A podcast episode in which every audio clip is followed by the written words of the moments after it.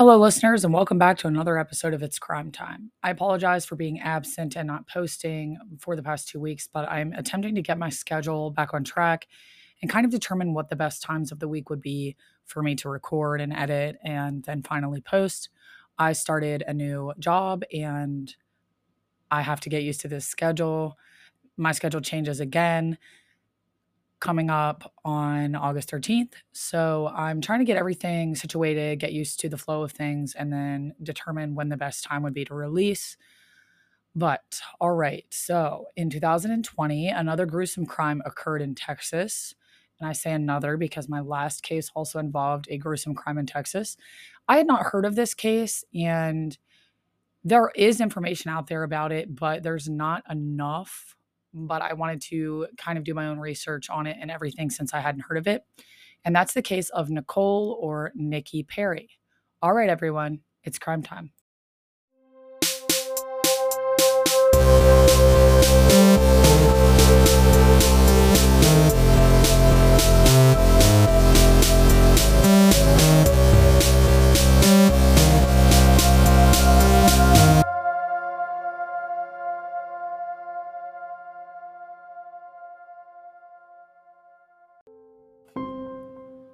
I had an extraordinarily difficult time finding any prior information about Nicole Perry or Niki, as most people called her, even down to when she was born. I couldn't even find her birth date. I couldn't find anything about her childhood, anything about how she was raised, how she was as a person, except for the fact that she had been known to be a relatively mouthy person, kind of in that she didn't really take any crap from anyone she would defend herself if she felt she needed to. So she was very quick to kind of become mouthy and rude, especially when already in an argument. But people also said she was just, I guess, mouthy and argumentative regardless. So she wasn't one of those people that sat back quietly. You know, if someone attacked her verbally or anything of that nature, she she was mouthy. She kept going. She would just keep going and going, apparently. So, since she was 31 years old in 2020 when this case happened, we can infer that she was born in around 1989 or so. She was from San Antonio, Texas, and she had a fiance of eight years named Randall Fulghum. Both of these people, um, Niki and Randall, were methamphetamine users who had recently been evicted from their home and they were essentially homeless at this point. And they phoned a um, friend, I guess it was Randall's friend, who has only been listed as Gizmo, to ask if they could stay at his home, which was located on the 300 block of West Harlan Avenue. This home had kind of a small detached garage. There was a home, and then there was this garage that had been turned into a living space behind the home. I've heard several accounts of the amount of people living in this home. Apparently there was 10 people living in this home at one point. Just I guess due to being transients, they had nowhere to go and of course it was it was a drug home. It was a known drug house, so Gizmo and his girlfriend Vanessa Vargas and Gizmo's cousin Rafael Castillo, who was 26 years old and a documented gang member involved with the Mexican mafia were living there, as well as Nicole and her fiance Randall. People were said to be coming and going all day long to this detached garage shelter because, like I mentioned, it was a known drug house. This home was on police's radar. They'd carried out drug busts here before. So it was just not obviously the best living situation at all. It was very small. Was full of trash and other items. And with, you know, so many people living there, they kind of, I guess, made their own living spaces within the garage. I saw on pictures several of the smaller, sorry, smaller living spaces that were designed. I guess they were blocked off with like cardboard, wood, things of that nature. They were just very small, little tiny living spaces on basically the floor I know a lot of people apparently had slept on the floor. There was couches in there, but if you look at the pictures, it was absolutely filthy. I mean, there was trash everywhere. So it wasn't it wasn't obviously the best place to live, but they lived here because they had nowhere else to go.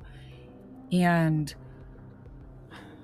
I am by no means saying anything bad about Niki, the type of person she was. I obviously didn't know her. I'm only discussing their situation or her situation before this this crime occurred. Um, the the information I gathered about her being mouthy and things of that nature was stated by others, and I am in no way, shape, or form saying that she deserved what happened to her because she was mouthy or because she struggled with a methamphetamine addiction. Absolutely not.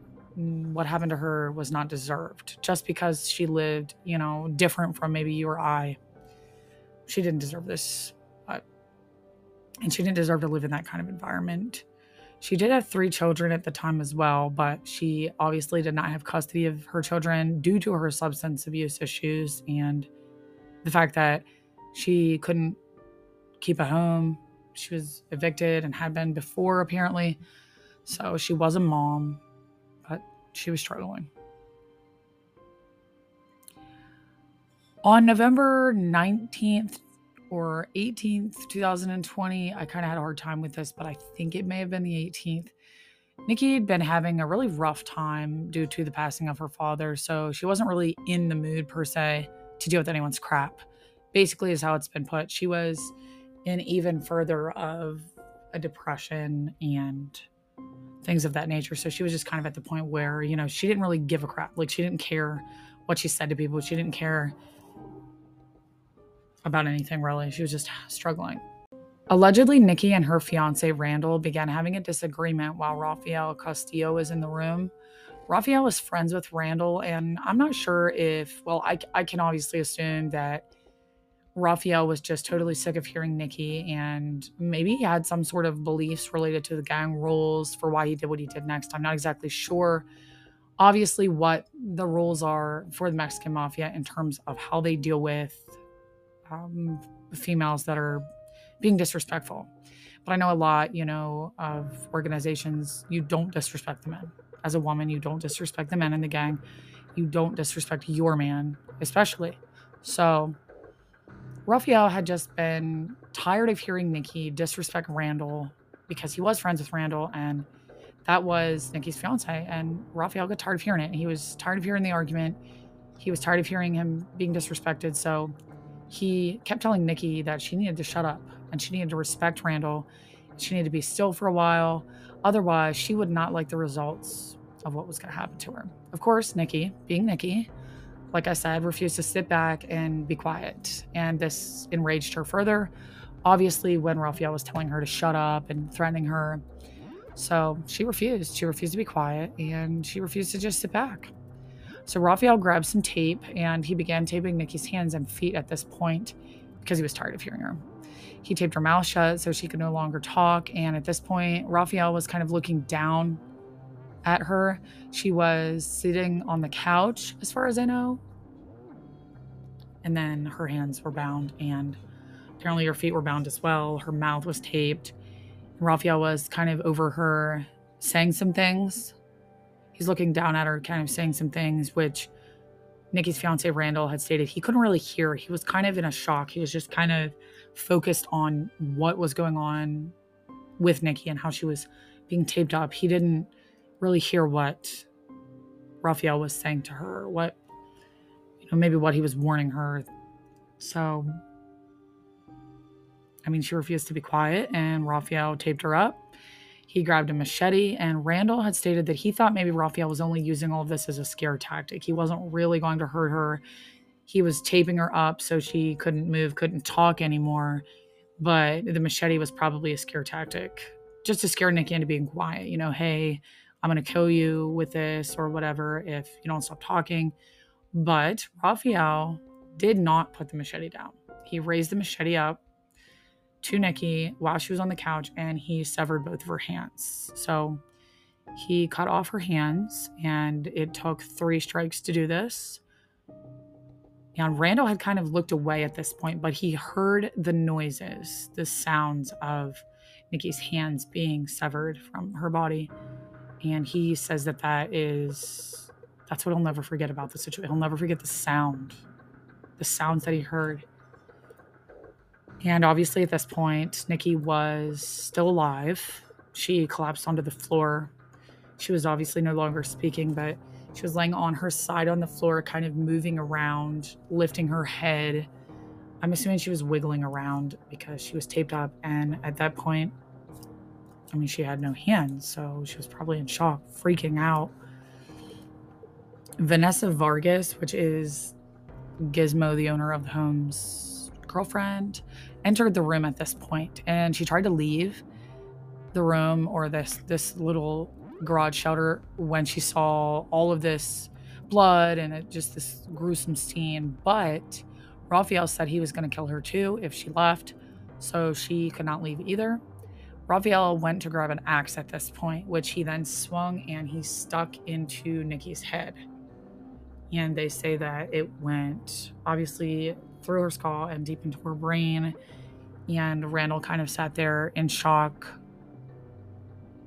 just watching, you know, this whole scene unfold, watching Niki's blood splatter on Rafael's clothes.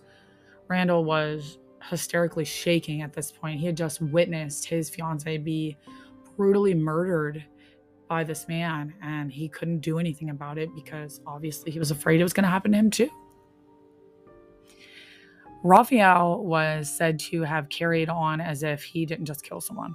I mean, he was just straight face, no emotion, perfectly fine, like it never happened at this point. He held a gun to the heads of Randall and Vanessa Vargas, and they were ordered to clean up the crime scene. So they were cleaning up the crime scene, and I guess a gun was being held to their head by Rafael. Randall was ordered to remove the axe from Niki's head and place her body into plastic bins. I'm not sure what exactly they did with her body in terms of dismemberment, but the way it was found, I would assume that they they had to finish dismembering her in some way because she was placed into two bins and then thrown in trash bags. During the cleanup, they had actually forgotten Niki's hands. So Randall wrapped them in plastic, and the only thing they had really around to place them in was a crock pot. So Niki's hands were wrapped in plastic wrap and thrown into a crock pot. Rafael contacted another man, Stephen Cleveland, to help dispose of these garbage bags with Niki's remains and the cleaning supplies in. Stephen wasn't aware at this point. He, I'm assuming, did things for Rafael frequently. So he was just like, okay, I'm going to come pick these bags up and I'll dispose of them. There was an illegal dumping site on South WW White Road, and a lot of people just illegally dumped trash and things of that nature here. So Stephen was just supposed to take those bags to the dumping site. He had no idea what was in the bags. And while he was doing this, Rafael called him and said, Hey, you forgot this one item, which was the crock pot. He had forgotten to take the crock pot. Because whenever Stephen was out there throwing these bags or dumping these bags, that's when they discovered, oh crap, we forgot our hands. So they put them in the crock pot. They called Stephen and said, Hey, you need to come get this this crock pot. Well, Stephen came back and he was handed the crock pot, and the lid kind of slid open on the crock pot, and he saw the hands of Niki. So he saw human hands in there.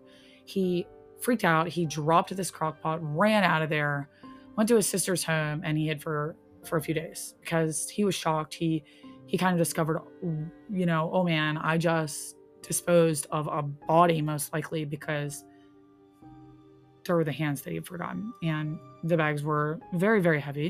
And he wasn't told what was in them. So the next day, two public workers were tasked with removing the trash from this illegal dumping site on South WW White Road. So these men are picking up these garbage bags. They noticed that two of these bags were really unusually heavy, like crazy heavy. And while lifting them, one of the workers, Oscar Flores, discovered some long, thin hair hanging out of this bag because it burst open. And he believed that this hair was, it looked way too human to be any sort of animal or anything else of that nature. So he kind of got afraid and he alerted his supervisor. His supervisor then contacted the police When officers opened the bags, they discovered these blood-stained napkins, shoes, some cat litter, some just cleaning supplies. And then, of course, the name Niki was scribbled on the side of the shoes. And then they opened the really super heavy bags. And they found these blue containers in these bags containing Niki's remains. After hearing about the discovery of Niki's remains, Stephen Cleveland feared being arrested and sent back to prison, which Stephen is obviously the guy that disposed of them, but I had no idea. And so he heard that they were found, and he was like, okay, I'm going to go to the police and tip them off about this murder because I do not want to go back to prison for something that I didn't do. I had no idea that anyone was even murdered, is basically what he's thinking. He didn't know about the murder. He wasn't present. He didn't know that there were body parts he was disposing of. So he was afraid. So he alerted police. Randall and Rafael were arrested, but neither would confess to the murder. So they had to be released after 24 hours. Randall had not talked to police about the murder because Rafael had threatened to kill him and Vanessa, saying he had eyes on them and he would kill them if they talked to the cops. Randall was later asked why he had come forward, and he stated, quote, I had nothing to live for without Nicole, end quote. He and Niki had been in a relationship, like I said, at this point for eight years. And even though life was not great for them, they were both deep into addiction. They didn't have a good place to live. They loved each other. They were together. You know, they've been together for eight years. They loved each other. And even if they were arguing at the time of Niki's death, he didn't wish her dead. It was an argument. You know, couples argue, I mean, all the time. It's whatever it happens. Randall described what had happened to Niki that night to the investigators, and they just could not believe what kind of monster Rafael was. Vanessa was also brought in for questioning, but she would only open up to police and agree to testify if the detectives had assured her of her safety. Because she was obviously afraid that Rafael was going to kill her. He told her he was, and he said he had all these gang eyes on her. And I don't, I mean, I don't doubt it that he was having them watched. I mean, maybe not, but they knew he was in a gang and they were afraid. So once they assured her of her safety, or once the detectives assured Vanessa of her safety, she did open up and start speaking about it. After both she and Randall gave their statements, officers raided the drug house and arrested Rafael on December 8th, 2020. During the search of the home, they located the machete and the axe that Rafael used to kill Niki hidden under a bed and a packet of kitty litter in the back of the cupboard. And then, of course, Rafael was arrested and his trial began on August 10th of 2022. I listened to parts of the trial that have been released, and I can tell you that Randall's testimony absolutely broke my heart. It really did. Listening to it's one thing, but kind of watching him talk about it is a different thing. So I'm going to just try to play some of it here. It was hard for me to hear, so I apologize for the quality. He warned her about the stuff that she was saying. Was she being frustrated? Yes. Was she being rude? Yes. Okay. Was she being violent? No. He was he was telling her that uh, she needed to shut up and just be for a while. Uh, otherwise, she wouldn't like the result. I kept trying to get her. She kept on talking. She kept she, even afterwards. She wouldn't stop, and I just I continued to try to get her to quit because uh, it looks like uh, he, he's uh, pretty much upset now. He grabbed some tape and started taping her hands up. I was pretty much, I was frozen. At first, I thought it was a scare tactic. He gets a machete uh, and he goes over to Niki. And uh, he's looking down at her and he's speaking, but I don't. I, I, I couldn't tell what he was saying because I, I, I really wasn't paying attention to him talking. I was just watching Niki. And uh, at any point, at some point, I'm, I'm thinking to myself, uh, all right, uh, he's he's gonna pick it up after.